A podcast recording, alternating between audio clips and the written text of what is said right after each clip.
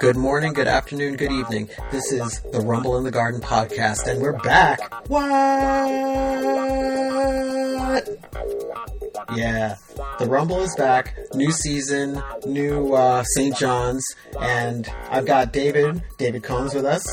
Say hi. Hey, hey, listeners. Yeah, David is uh, wrote for us last year. We'll be back with us this year. Uh, we'll talk a little bit about him and uh, you know talk a little bit about Red Storm Tip-Off, where he went last night. We're recording this on Saturday, October 13th. Uh, St. John's just got some amazing good news, and we're going to get right into it. But first.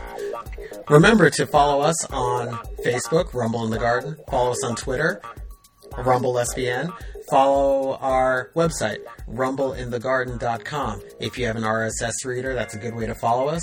Or just keep checking in, come in, comment. Hope to keep hearing from the fans, from hearing from people who are interested, and keep the conversation going. So, St. John's last year struggled for a chunk of the season, losing 11 straight, and then had some spectacular wins. But that underman team has been bolstered by a number of new players, players who sat out last year, uh, Mikey Dixon and Sedee Keita, but also a transfer, well, a JUCO in uh, LJ Figueroa, and a transfer Mustapha Heron. Mustapha Heron uh, wanted to take, uh, wanted to come back east, where uh, close to where he lives. He's from um, uh, Connecticut, and he wanted to be able to play immediately because his mother has had some uh, some illness sy- symptoms, and he wanted to be close enough to to uh, come back, but also not, I guess, lose his ability to play for the future. And St. John's put in the paperwork, and we just heard this morning Mustapha Heron is eligible. Now that's amazing. Uh, David, was there any buzz about Heron as you were walking around tip off yesterday? Uh, yeah, there was quite a bit. Uh, I was looking forward to seeing him, but then uh, seeing on Twitter that uh, he wasn't going to play was kind of disappointing. But um, kind of the conversation around Heron, with it being, I think the term was on the two yard line for seemingly forever, uh, has kind of been a, a to- the been the topic over the last couple weeks around the around campus. Yeah, I mean, I think that uh, you know if they were on the two yard line. I think there was a penalty. You know, the referees had to confer, confer a little bit, maybe go to the monitor, see exactly where to place the ball. And then, you know, right before they were about to, you know, hike the ball, there was a timeout. You know, the, the football metaphor, you can go on for this for a while because football games take forever, unlike right. basketball games. And that's why we watch basketball. Um, but yeah, Heron got his uh, his special dispensation from the S- NCAA today. It was announced by Adam Zagoria this morning, which I thought was interesting and a little presumptive because I'd heard yesterday morning that he was good to go, but the school wasn't going to announce it necessarily yet. So I don't know what went on, you know, in that day that said, uh, you know, this news needed to get out or that um, why the school was holding it back. But, you know, it's a thing that I think was. Uh, you know, was a uh, it was known that it there seemed to be a good case for it for some reason, and that's kind of interesting because the NCAA has been, you know, had a kind of a negative eye towards these sort of in-season transfers, and I guess they've just changed their mind this year. Yeah, it seems that way. Um, it was feeling like a like a good shot at it because at the beginning of the football season, it seemed like they were handing them out almost on the daily to a lot of the uh, the football players whose name has uh, me at this at the moment. Um, but once we got closer to tip off, uh, it definitely seemed like the NCAA was uh, just waiting for, for whatever time, and I guess it was the day after tip off, of course. But um, definitely excited to uh, have another guy to throw into that rotation this year. Yeah, and it's not just another guy; it's another guy who can create a shot, a powerful slasher, and a player who's big enough and strong enough to perhaps reshape what it is that St. John's does uh, I mentioned uh, how you know, there's this idea that last year St. John's played a very much a very much a half court kind of look, but I do think that Chris Mullin and St. John's are willing to extend the pressure a little bit, play more of a up and down game. And uh, I forget, I think it was the the three man weave um, podcast. I think they talked about the idea that St. John's is very events driven. So it's a, a team that looks for blocked shots for you know fast breaks for uh, steals, and with Mustapha Heron who has a pretty high steal rate, uh, Shamorie Ponds with a pretty high steal rate, Justin Simon pretty high steal rate, and a lot of these kind of quick interchangeable guys, I think that they can do a little bit more to uh, apply some pressure on uh, opposing defenses. Uh, absolutely, and having more more people to throw in to so those guys instead of just the that kind of thin seven man rotation they had to use last year, having maybe even 10 deep they can go in any given game just to, to keep an up and down uh, pressure on any team is going to be it's going to be huge. But it's also a lot of the same guys last year that were able able to kind of thrive in that half court set as well. Yeah, and I mean I think there are guys like, like Justin Simon who can play in that half court and can be good, but might be even better in this sort of like up and down. I don't have to go for my shot all the time sort of set. Yeah, yeah, he'll be absolutely benefit from absolutely benefiting from the uh, the up and down pace. Um, even some of the stuff from last night looks uh, he even looks more like he added a couple things in the half court as well. So Simon's definitely going to benefit from I think the the deeper rotations this year. And speaking of last night, so tip off you know, it was. It's always kind of a you know, it's an it's an exhibition, not even really an exhibition. It's just sort of like a fun show. Uh, you know, a lot of players coming out and dancing, showing that good vibe. But what kind of feeling did you get? Any kind of feeling from the team and how together or how united they seemed? Uh, yeah. Um, earlier, a couple weeks ago, for uh, one of the charity events, uh, Marvin Clark Jr. really kind of hammered home the the feeling that the team has that it was a it was more of a family. It's not it's not just a team. It's not just basketball. It's a it's a family vibe, and at least uh, the way the the players were interacting on the court, it definitely seemed like a family guy family vibe. Not even just within the one the men's program, but between the men and the women's program and the women's program by itself. So the whole basketball program itself seems to be a really tightly tightly knit group that's excited to come out and win some games and that's pretty exciting. Uh, I'll take this moment to say once again, you're listening to Rumble in the Garden, the podcast covering St. John's and, well, just St. John's. But we'll talk about the rest of the Big East, Big East too. Not today, because we're talking about the amazing, spectacular, oh, whatever. We're just talking about Red Storm tip off. It's a, it's a show, you know, really more for the students than anything. Did the students seem like they were pretty into it? Uh, the students definitely seemed into it. Uh, it was uh, it was a packed house last night, going up to the, the top of Carnesecca. Um, they uh, they definitely enjoyed the uh, the players dancing when they came out, and they uh, definitely picked up on the the big plays that happened during the, the exhibition, cheering for the shots, the block shots, the alley oops, kind of everything. They were they were into it. Of course, they were excited for Sheck West as well, but um, they they seemed to enjoy the the the event from uh, from the get go. And speaking of uh, players who shined, let's talk about LJ Figueroa. uh, he it, he was fun. It was fun to watch him last night. Um, of course, doing the rim running, uh, the alley oops, the finishing at the basket. But I even think he took one real, really good looking jump shot from beyond the arc. I don't I don't remember if it went in or not, but it looks like he's got a good stroke. So at least in a finishing and catch and shoot situation, I, I think he's really going to thrive this year. I agree. I think that uh, Figueroa, even if Heron wasn't eligible, I think Figueroa would have made some noise. Um, mm-hmm. notice that he went to the rim more than I would have thought he would have. And there was one shot where I think he got a kind of a you know garbage rebound, and he went back up with the ball from the right wing, maybe about like 13, 15 feet, and it looked smooth, man. It was uh, it was nice to see. Yeah, his, his footwork around the basket, uh, especially without having to dribble, looks looks really clean. So that'll I think that'll be a nice uh, nice thing to in in the minutes that he gets this year. And anybody else stand out to you? Um, you know, to to stick with the the bigger guys, I was I really like the way Keita looked.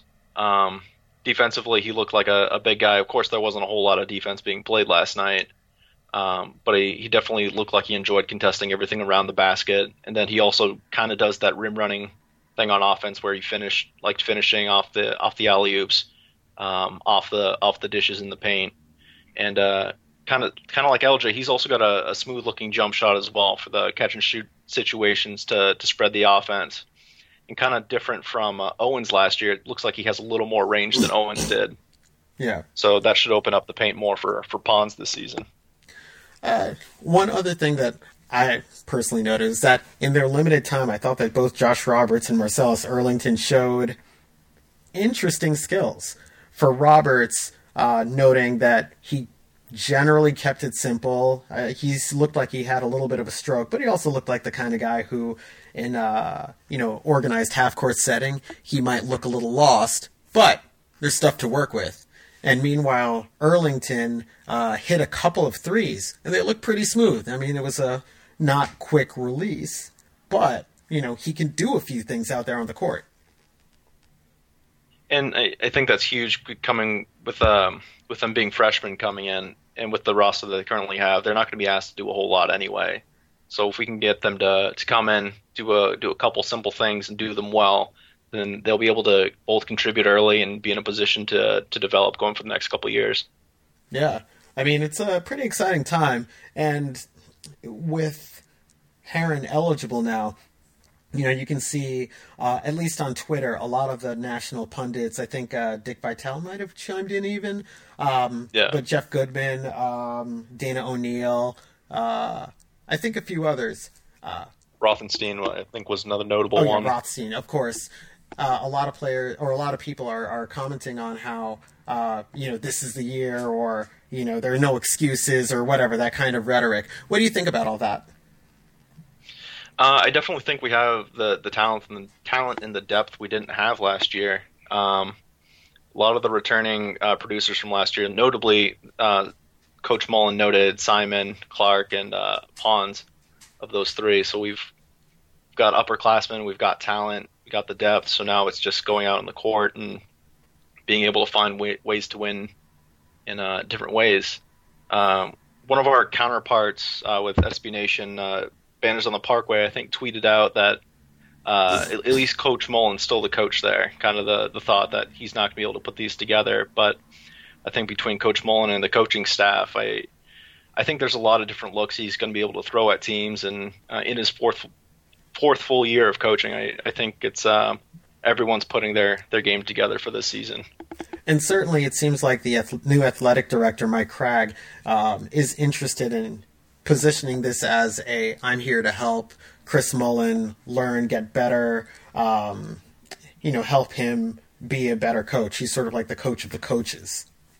Mm-hmm. I, uh, I, mean, that's that's that's kind of an interesting concept, and uh, you know, kind of a good one considering that Mullin comes in with you know little experience, and every year I'm sure he's getting a little bit better, but you know, there's still a uh, you know still a learning curve for him. Yeah, I think he's definitely improved every year, but I I think also huge in that he's surrounded himself with a with a bunch of assistant coaches that are uh, really gifted at what they kind of do. Um, and as far as uh, the new athletic director Cragg, uh, I think huge for him is the the development of the assistant coaches that he had at Duke. Uh, notably, um, his name's escaping me, but the guy coaching at uh, at Marquette now. Oh yeah, Wojo. Yeah, Wojo. I mean, they're they were able to develop coaches down at Duke as well. So I, I think coaching development is going to be um, something he's really going to bring to the table that we didn't have before. For sure, and I mean, I think you know some people would push back on the idea that all the coaches are are doing a great job, and people like to complain about Mitch Richmond, though obviously he has some sort of something because the players seem to really like him and like what he does. But, yeah, yeah, absolutely.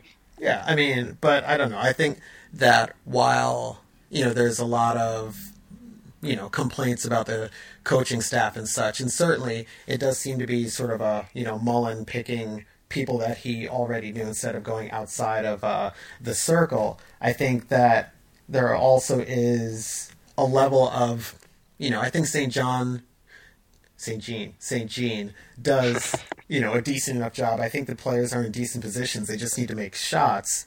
And I also think that in Mullin's mind, he's going with Lou Carnesecca's idea that the thing that really wins is the players. It's not the fancy schemes.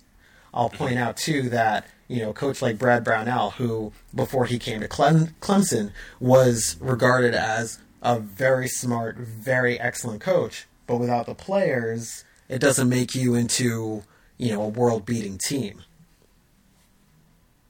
Right, and I, I think a lot of the uh, the unfair comparisons Mullin's gotten has gotten as well is um, the the Hurley uh, Hurley that went, uh, just signed with UConn, uh, comparing him to the job he's done at Rhode Island.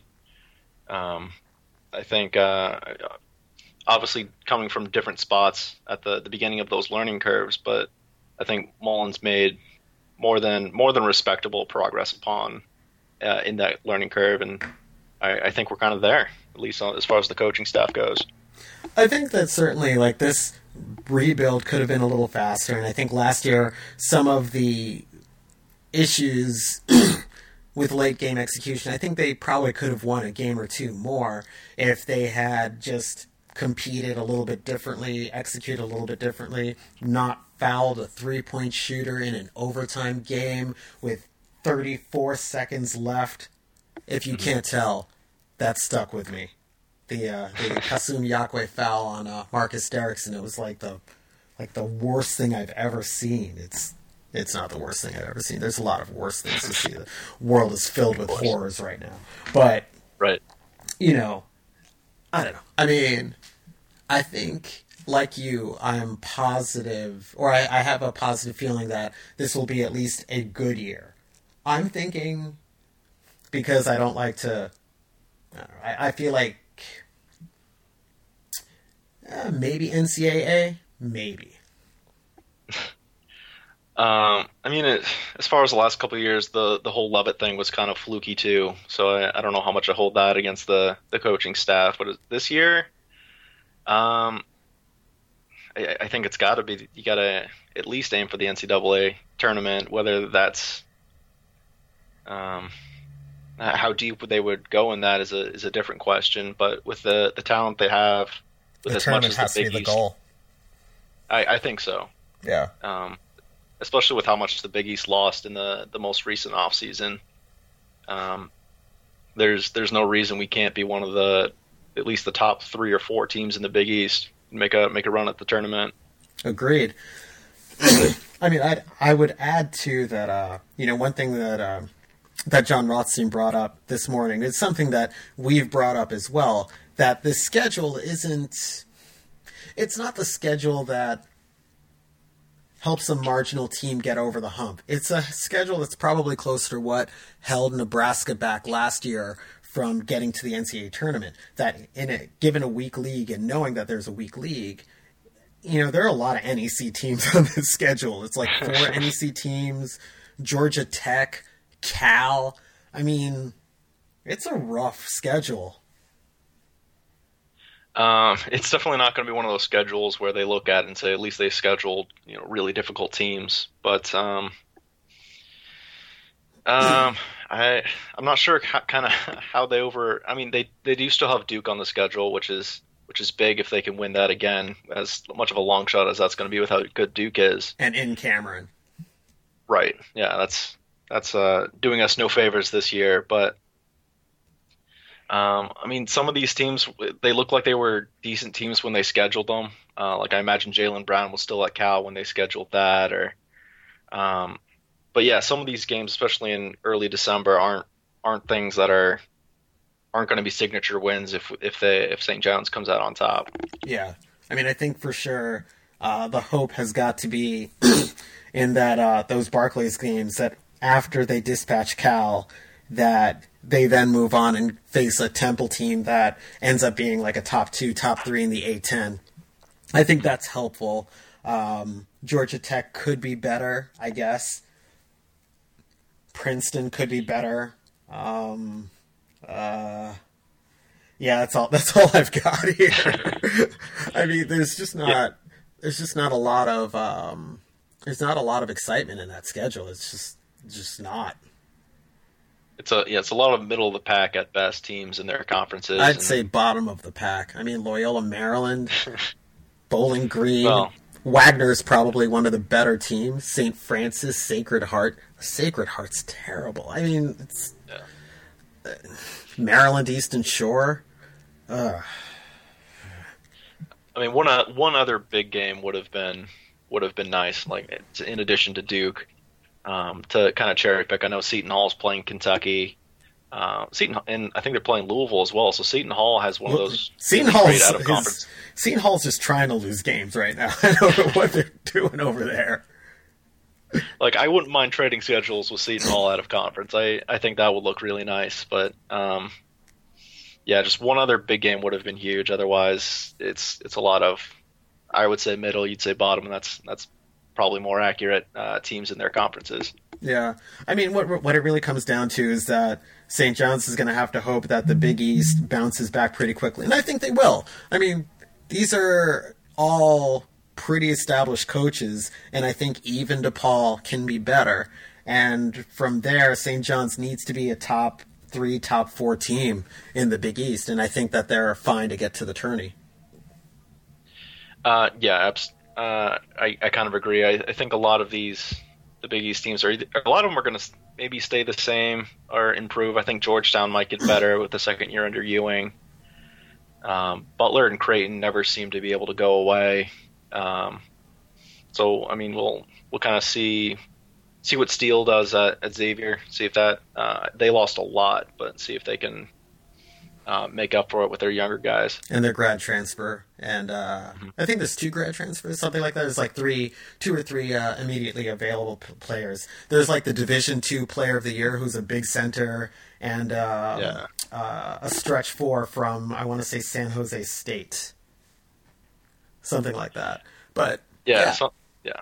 I mean, who knows? You know, again, who knows? I think the the Johnnies certainly have the the talent to outscore some teams, and hopefully this year they take Georgetown and they put them in a sack and beat them. I mean, um, you know, um, win in a, an elegant and uh, pleasant manner that makes the fans proud, or put them in a sack and beat them. I don't know, one or the other. yeah, a few runaways in the Big East would is probably necessary for us to for St. John's to really bolster the resume because uh, with this schedule. Yeah, I think that that that would. Uh, I think the the way that they're doing the um, ranking of the teams actually does somewhat take into account uh, margin of victory. I think it's like up to ten points if I remember correctly. And uh, I'm sorry for not remembering exactly how it's set up in the new system, but you know something along Yeah. those lines. Right, and it seemingly, uh, at least if you ask like Calipari or whoever, it changes every year. So, um, but some blowout wins would be would be nice. Get to see the the freshmen get some big uh, big minutes and or I guess not big minutes. It'd be uh, garbage time minutes. But um, yeah, uh, I don't think playing a bunch of close games like it felt like we did last year is gonna get it done. Even if we pick up some wins, Yeah, turn those into wins. for sure. All right, and with that, I'm gonna say we're gonna we're gonna leave the podcast for now. Pick up on a few more topics maybe after the uh, the uh, media day coming up this week, and uh, get ready for preseason play. Get ready for exhibitions. Get ready for excitement, and hopefully not for crazy drama where players are griping about shots. Yeah, it'd be nice to. That'd be a nice uh, change of pace this year than from last year. for Yeah. sure. Any last thoughts, David? Um, not a whole lot. I'm looking forward to media day on Tuesday, and then uh, maybe not quality basketball, but looking forward to some them playing Maryville at the beginning of November. Yeah. And uh, you want to tell the people where they can find your your work, find you on Twitter, etc. Uh, I, all my writing's pretty much exclusively at rumbleinthegarden.com, so I'd appreciate it. Uh, some people taking a look at there, writing some comments, thoughts. Uh, Twitter, it's uh, just David G Combs. Um, so David, the letter G, and then Combs, C O M B S. Um, that's uh, I guess that's the place to find me. All right. Thank you, Dave, for coming on. You've been listening to the Rumble in the Pardon Garden podcast, where my my voice starts getting lost. You've been listening to the Rumble in the Garden podcast. Uh, this is Norman of Rumble in the Garden. You can find us at rumbleinthegarden.com. You can find us at Rumble SBN. You can find us on Instagram. You can find us on Facebook. So give us a holler. Tell us what you think. Let's get this conversation going, and you know, let's get some good positive vibes uh, for the rest of the year.